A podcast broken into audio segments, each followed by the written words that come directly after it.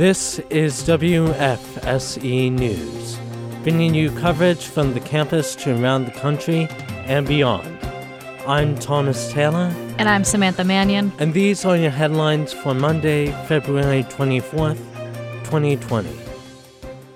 In campus news, tomorrow night, the Jefferson Education Society presents America's Most Corrupt Presidential Election.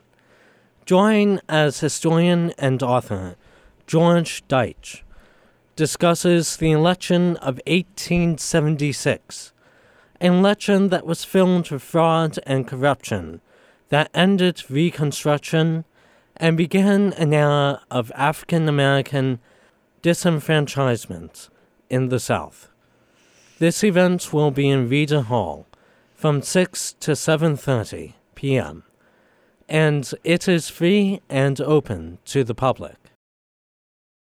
The Edinboro University Student Government Association will be hosting the first in a series of several SGA talks tomorrow evening.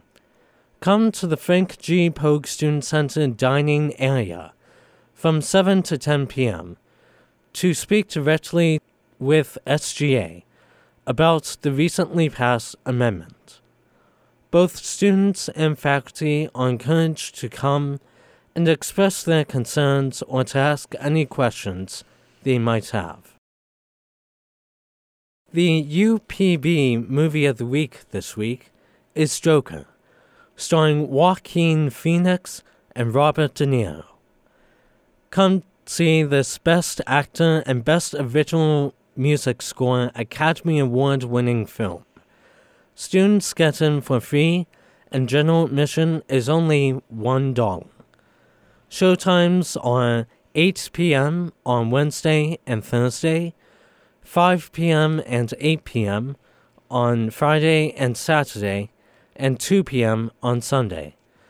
Showings take place in the Pogue Theater on the first floor of the Pogue Student Center. For a list of closed captioning showings and a complete list of films shown this semester, visit events.edinboro.edu. For more information about campus events and news, visit edinboronow.com or download the Corq app. In local news, Erie High School will be using swipe cards to track student attendance. According to GoErie.com, all students will be able to check in at mobile kiosks by the end of March. The system will send parents a text message confirmation showing that the student was there and at what time. Erie High School Assistant Principal Gary Magorian says safety is a big reason for installing the system and hopes this will reduce truancy.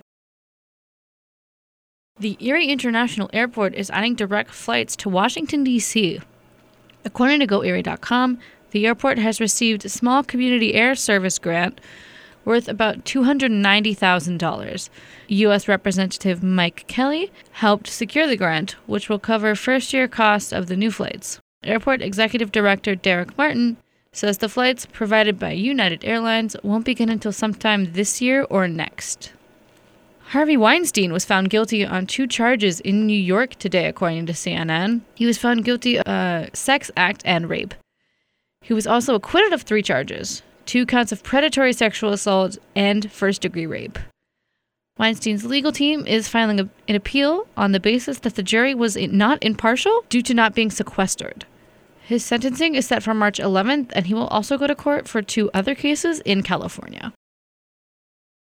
CNN reports that a Jewish community center in Albany has been cleared after a bomb threat came in over email Sunday morning.